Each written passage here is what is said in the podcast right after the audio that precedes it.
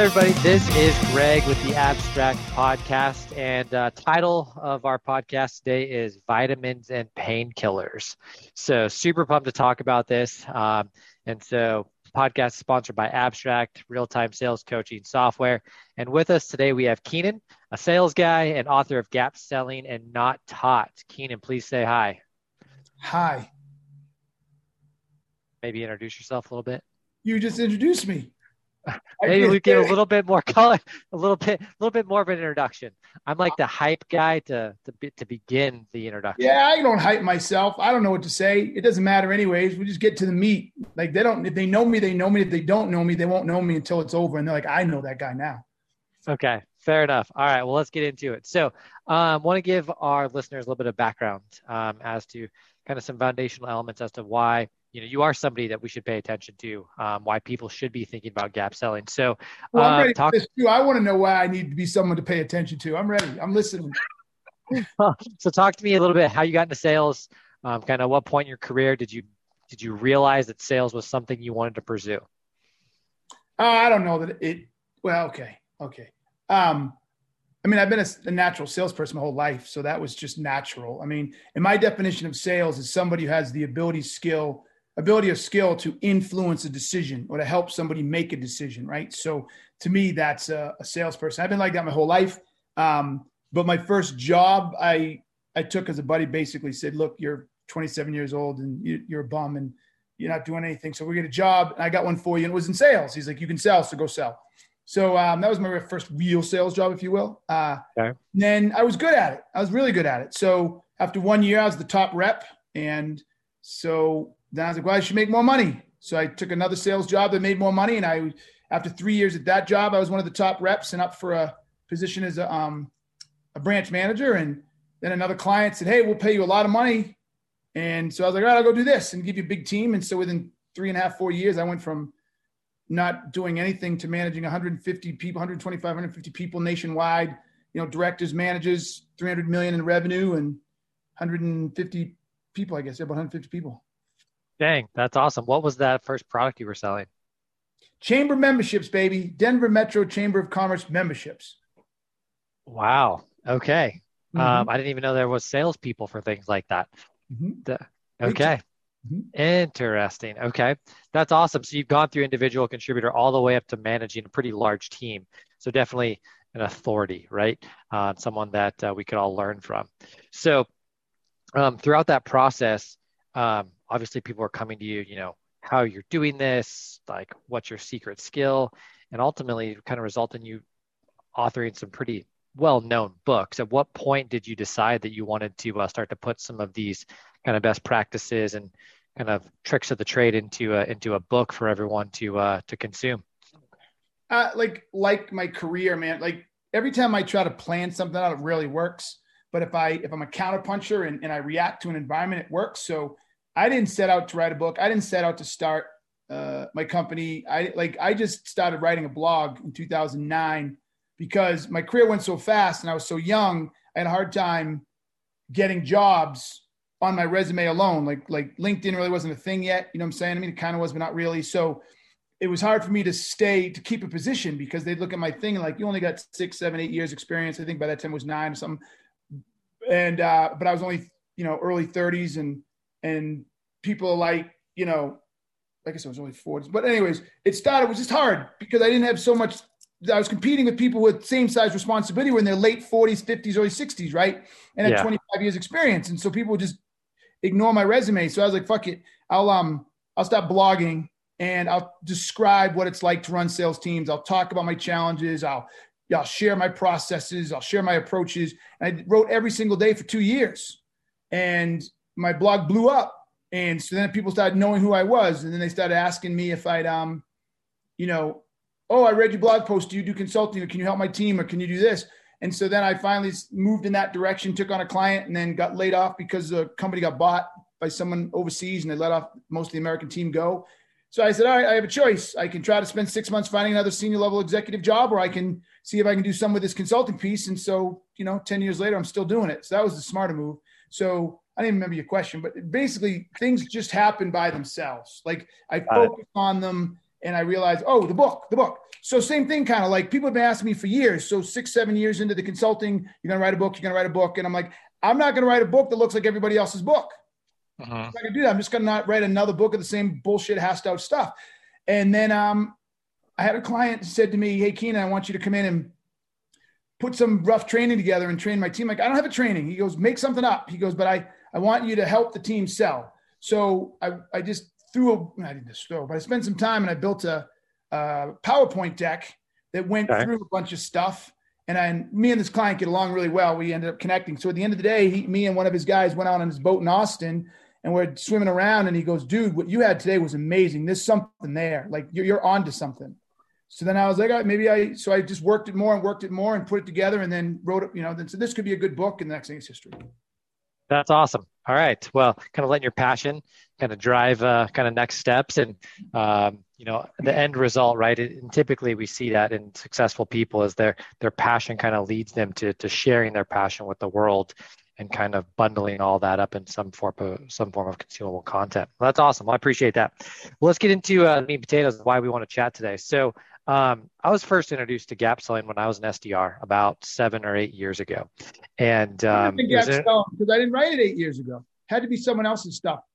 Couldn't so the concept concept ah, of gap selling, okay, concept yeah. of gap selling. Um, and uh, the metaphor that was given to me was the difference between like vitamins versus painkillers. Um, and so I want to kind of hone in on that just for a second. We'll expand on that a little bit later. But um, why do you think humans prefer to take painkillers instead of vitamins? Well, the, the psychology already proves that we, we much rather run away from pain than run towards um, pleasure. So it, it, I mean, it's just psychological. So, but equate that to a buying process or a selling process. Um, you know, I'm a I'm an SDR. I'm cold prospecting into somebody, and maybe my prospect doesn't even know they have pain. Like they they've dealt with their back pain their whole life. They sit all day. They've kind of just gotten used to it, right? Like, why are they okay continuing to take painkillers as opposed to getting up and stretching and maybe doing some exercise? Like, what is it about us that that that, that leads sure. it to that? I'm not, I'm not sure I like that method that that um, that metaphor because when you bring it to that taking taking pain pills versus a vitamin, the implications there they're still trying to solve it and they're just trying to solve it in different ways. That's why, for me, the metaphor falls apart. I mean, I, I like it, it's quaint and cute, but both both imply they're being addressed. When we're selling something to somebody, what we're saying is what you're doing now can't keep going. Whether you're taking painkillers every day, whether you're taking vitamins every day, whether you're doing nothing every day, the point with a sale is you have to change. Whatever you're doing now has to stop. Like that's a sale. Now, whether we as a salesperson recognize that, whether we as a salesperson dig that out, or the buyer determines it themselves, that's what change is about: is getting someone to stop doing one thing and start doing something else. Right. Got so it. That, okay. Yeah. And so um, I think what when it comes to sales, the idea is a lot of people may not realize they have a problem. And and and that can happen because you don't know what you don't know. I mean, I talk in the book about my Palm Pilot. You know, I had what I thought was an immediate problem. I forgot my charger. This is before phones, but I had me. I was away in a conference. I had meetings all day long, and I didn't know where I was supposed to be. I, I didn't couldn't call anybody because all the shit was in my Palm Pilot. So I had to run down and get a charger the long and the short of it is the guy keeps bugging me about, can I get you anything else? Trying to upsell me. And I'm like, no, leave me alone. He's like, what about a case? I'm like, can't you see I got a case here, man? Can you just ring me up so I can get the hell out of here? And he's, and he finally says, well, can I ask you one question? I'm like, all right, sure. What?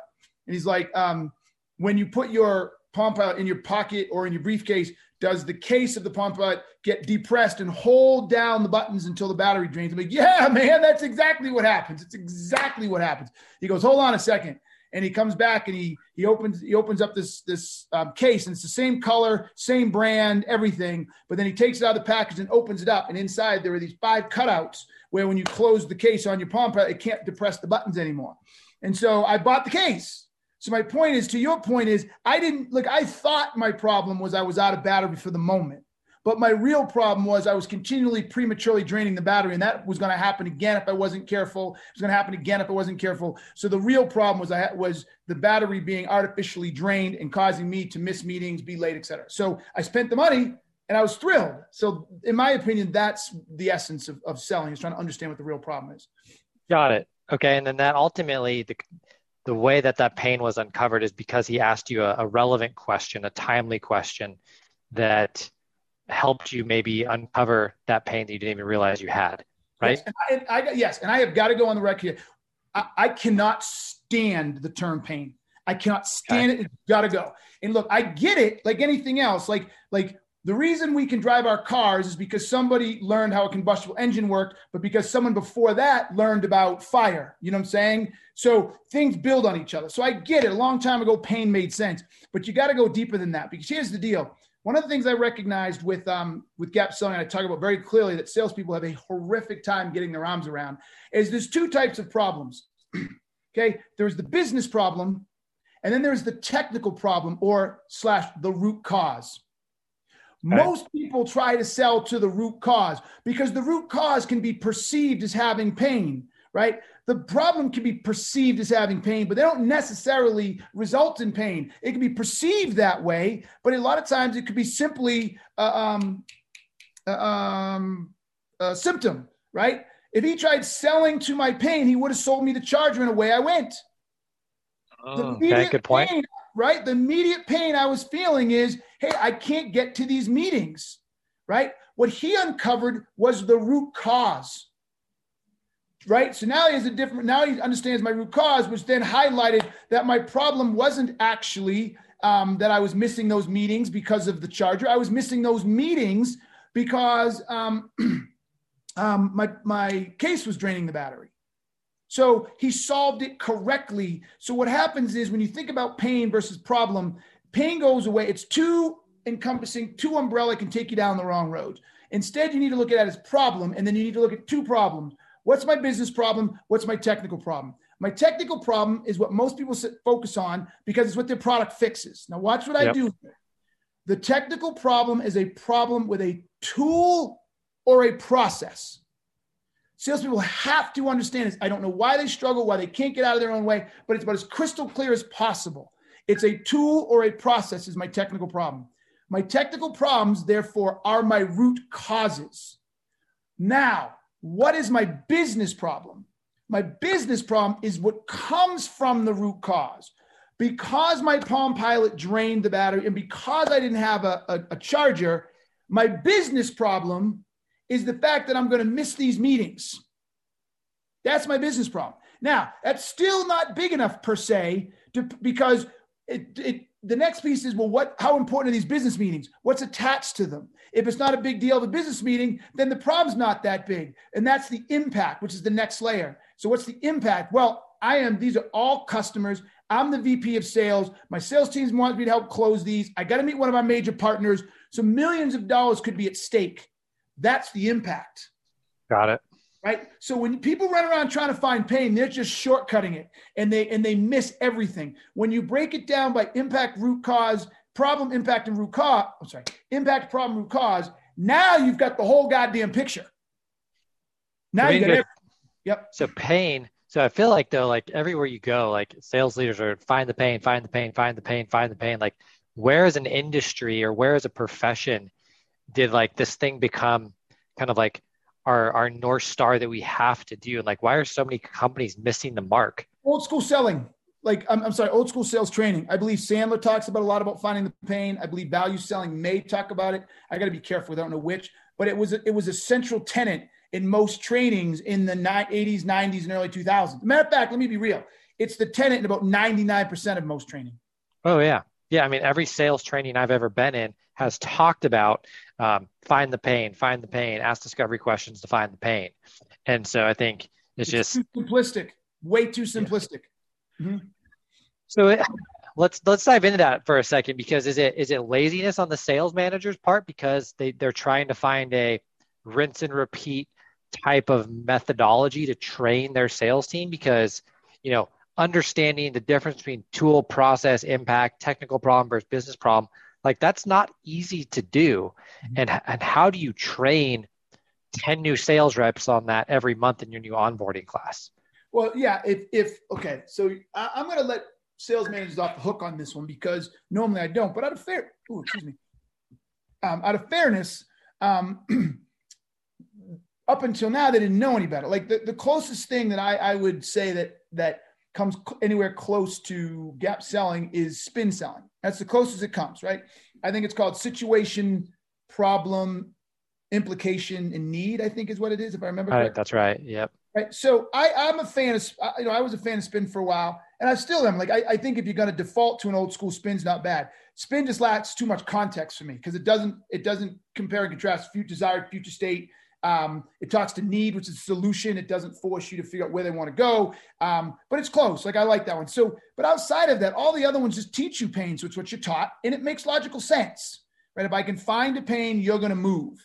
And yep. in the absence of finding pain, okay, you're a really shitty salesperson. So I don't think it's being lazy. I think it's it makes sense. It helps. Like in the absence of finding pain, you're really shitty. So I might as well go find the pain. I can logically describe what that means, how to do that and then in the absence of gap selling or anybody that's actually taught you the next layers, it's sort of like asking someone back in the day why they couldn't make their car go faster than, you know, 55 miles an hour. Well, they didn't know what they didn't know. Yeah. Right. So, you know, as, as gap selling's out longer and we have more and more success with organizations. And I just got off with a client who started gap selling 18 months ago and he called me, he goes, We are killing it. He goes, Gap selling is a game changer for us, right? So, as more and more people do this and they embrace it, I, I think will change the the vernacular. But yeah, I, that's why I jump all over pain. It it's a shortcut. It's it's too encompassing. A salesperson can jump on the wrong thing, and it's a mess. It's a shit show. All right. Well, I'm going to try to uh, not use the word pain for the rest of our time together uh, because we uh, we don't like the word pain. So we'll try to uh, remove that from my vocabulary problem, moving forward. Problem, problem, problem. Okay, fair enough. And here, I'll right. give you one last thing to, to, to, do this too, right? One last thing to add to this, right? So the other thing that's really great about gap selling is the gap is the space between the current state where they are today, right? Uh-huh. And then the future state where they want to be tomorrow. When you properly gap sell, you're actually creating a tension that very few sales trainings, if at all, actually do. You're, you're providing the buyer with both the pleasure and the pain psychological elements. I spend my time digging into your current state, finding the problem, the impact, and the root causes. I get it all. Then I quietly move you over to so where do you want to go? What do you need to get done? What isn't being accomplished? What are you trying to achieve, etc. And then I met, I, I get all of them. I go, wow, you're currently here, but you want to be here. That's $3 million. You're currently here. You want to be here. You, you got to stop losing to the competition. You're currently here with um, a 20% attrition rate. You want to come in here and you only want to get that to five. Wow. Then I do all the math and I dump that middle into you and say, so this is what the change is worth to you. They're like, absolutely. So now they can feel the pain, right, of all of that shit. And they're right next to it and gap selling, but here's all the great places you could go. So it, it depends. I got you at both times. I got you either running to it or away from it, but I got you. Okay, so let's dive into that a little bit. So essentially, you're trying to build a logical case yes. for why they need to change, right? And so selling is ultimately making somebody willing to change, whether it's uh, away from pain or towards pleasure. Um, humans don't necessarily buy on logic, right? They use logic to justify emotion. Yep. Um, so how, in that scenario where you have that space between current state and end state, and you're creating that um, that tension, I think is the word you used where does emotion fit into that process and tapping into their emotional state? I don't have to tap into it. I simply just have to take what you said, where you are, and where you want to be, and the emotion is created automatically. Automatically. Automatically. Right? So I'll give you a dumb example, right? This is the power. And by the way, the gap can be small, the gap can be big, right? And people, salespeople understand the smaller the gap, the more transactional the sale or the or the less somebody's willing to pay to change. So if it's a really small gap, they may change, but you better it better be a low barrier to entry, not cost very much, not take much time. Do you see what I'm saying? But if yep. it's a massive gap, they're going to spend. They'll take. They'll change all their processes. They'll spend tons of money. They'll take time. Like so, you just got to understand the size of the gap. What you're asking. But to your point, just for the simple piece of emotion, I bet I can get everybody with this. Okay, you're a single. You're a single guy or girl. I'm going to say uh, 31 um, you haven't been on a date in a while, you haven't had a serious relationship in two years, you start to think, you know, I'm getting a little older, I, I'm, I'd like to settle down, and I'm going to show my age here, but um, and you, oddly enough, in the craziest way, um, had a friend call you up and say, you know, you know, I'm good friends with for the dudes, Kate Upton, and for the girls, you know, I'm friends with. Oh shit, I don't know who girls think. Bradley Cooper. Bradley Cooper, thank you. Yes. Okay. For the girls, Bradley Cooper, you got a date, but you got to meet him in 20 minutes. Okay. You feel like you look okay, but you just had a freaking um, current state. You just had a, a Caesar salad with garlic. You got to okay. get gum, right? You got to get some gum or some mouthwash or something, right? I'll probably pay like $10 for that stick of gum. You'll pay $10 and you may spend the entire 20 minutes trying to find a, uh, a store, right? Yeah in order to make that happen. So what I've just done is I painted the desired future state, a chance to have lunch with Kate Upton or Bradley Cooper, which could potentially lead to a date. Your current state is you just had fucking garlic. Your, your breath tastes like um, smells like shit. You know your breath, uh, your mouth tastes like shit, etc. I don't need to paint any emotion. I know every single person right now had emotional response to that and knows what they would do and knows how they would feel. I'm done. Uh, so it's so funny you say that because um, I was uh, I met my wife and we were planning on a date on Wednesday for our first date. And she texted me, Hey, I'm actually free on Tuesday. And I'm like, like, can you meet in like half an hour for dinner? And I was like, shit, like it's 45 minutes for me to go home. Um, I'm not going to be able to go home, brush my teeth in time. I'm not going to be able to do anything. And um, so I ended up going like and paying like some stupid amount of money for like a travel size toothbrush, travel size Listerine, travel size like uh, toothpaste, just so I could brush my teeth before uh, you know my date with her. And so I I get that. So, but here's the thing. Okay, my argument, Keenan, would be that's personal, right? Um, if it's a business problem, is that different for somebody than a personal problem? And is it as easy to tap into that emotional connection we again, need to make? Let me do it again. Everything's personal, dog. The few times it's not personal are the people who is, who are trying to avoid ownership, and they're one in a million. Okay, unfortunately, maybe one in a thousand, and I don't deal with them. So fuck them. I don't deal with them. So right. if I'm talking to you and you're the CFO and I'm selling expense management tools, and I find out right, and I find out that you have a hard time tracking I uh, know I, you have a hard time tracking authorizations, and you are concerned that you could have unauthorized um, expenses getting getting through. And I ask you, uh, how big is you know what is your average monthly expense? You're a really big company, so let's say your average monthly expenses run to two or three million dollars a month. And I'm asking you, so um, based on your current process, it's manual and this and that. Do you think it's realistic that you could be experiencing uh, unauthorized expenses to the tune of three, four, five percent? He goes, oh, easily. So if I start doing five percent of two million dollars times twelve, and he's the CFO, if you don't think he's emotionally attached to the fact that he could be losing several hundred thousand or half a million dollars a year in unauthorized expenses, he's one of that thousand out of time to deal with them. So yes, that's emotional. He wants to fucking do well in his job. He wants to be the CEO. He wants to make his bonus. He wants to get it promoted to a bigger company. All that is personal. And if he's failing in his job because he doesn't have the right tools and I happen to sell the right tool, that's personal. All right, fair enough. All right. Mic drop. On to the next topic. All right. So uh, a couple more things I want to dive into, and then we'll wrap this up. Um, so one of the the biggest frustrations that I have as we're working with our customers here at Abstrakt is that when they're building out like their frameworks and their discovery questions, and ultimately trying to find um, that irritation, because I'm not going to use the the four letter P word problem. that we uh, ban we ban from this problem. Problem, fair yeah. enough. Because um, the problem creates pain right, dude? The yeah. problem creates the pain. So if I find the problem, I'm at the key point. Perfect.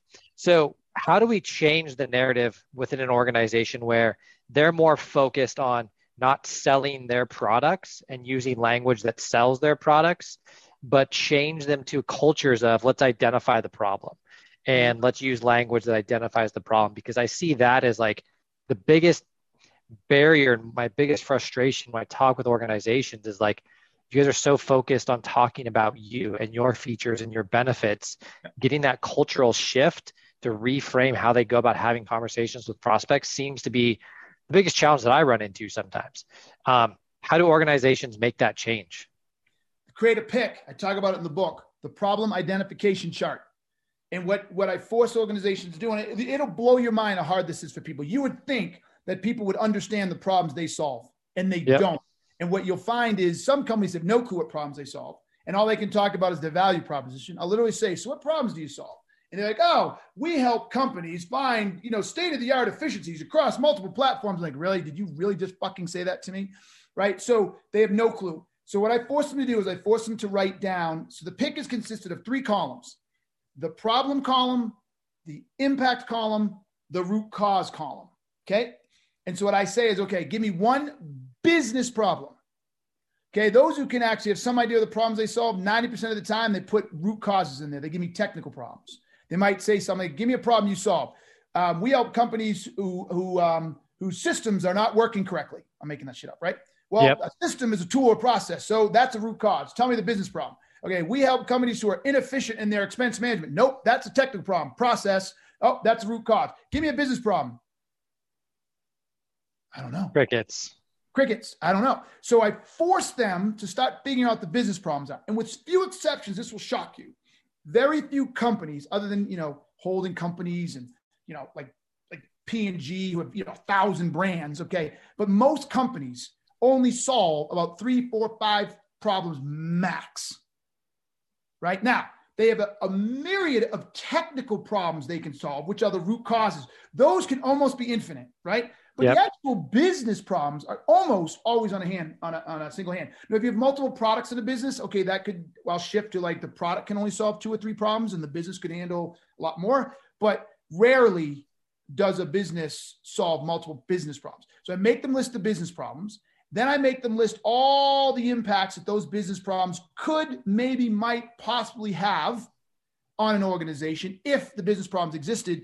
Then I write them down. Okay, what are all the root causes that make that business problem come to play?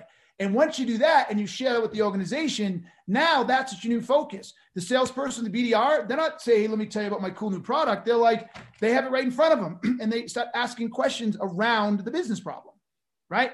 And the cool part is if they hear a client say something like, yeah, our, um, uh, I don't know why I'm using expense, but our, uh, our, our expense process is, is um, manual. If they've done a good job with the pick, that should instantly trigger a business problem. Wait, so because of manual processes, do you find it hard? Watch what I do here. Do you find it hard to um, to track and properly um, authorize expenses? And they say yes. And say, so do you have high unauthorized expense or high expense fraud? That's a business problem. That's a business problem. People will pay to fix that. Do you see what I'm yep. saying? And yep. like, yeah, that's a good point. Yes, we do. So now you gave me the root cause that led me to the connective tissue to ask about, right? About fraud. You say you have fraud. I've got you. Now I can say, talking about how much fraud, what's the impact been? How have you been able to get that money back? Have you ever had to sue anybody? Have you ever had to fire? Like all of a sudden, I, I own you. And that's what the pick does and I haven't said one word, one word about my product. Now imagine, Greg, that I have a 20 minute conversation and dig all that out, and I don't even have to breathe one word about my product. Once we've dug it all out, how easy is you think I'm going to be on? If I don't win it, I'm going to be their top one or two choices. Like I'm, I'm in the driver's seat. Can you see that? Totally. Yep. yep. And then you spend five minutes in a demo if you even need to demo them the product. Yep, you got it. Yep. All right. Well, wrapping this up, want to keep this uh, kind of bite-sized length for our listeners. So I had a couple of really big takeaways, Keenan, that um, and really good reminders for me actually. Um, we're not going to use the dirty four-letter P word anymore. Now we're going to transition that to problem, and we really need to break that up into like technical versus business. Um, when you get into technical, you have kind of tools, process. When you get into the business problem, you have impact. And so separating that out, um, I think, is something that uh, we could all have a, a, good reminder for us to do. And um, I think kind of hearing you talk through the steps it takes and just a couple quick questions and maybe um, perspective changes actually makes that a lot easier than I think maybe a lot of organizations actually think it is. Um, and how to do that? Um, create a pick. So your problem, your identification chart, um, problem, impact, root cause, right? And so being able to help every layer of the organization understand kind of like what the root cause is, not just like the, the features, the benefits of the product, what's the root cause of the problem. Uh, ultimately, I think that we solve. Cause, so, what are the problems we solve, and what are the root causes of those that we solve?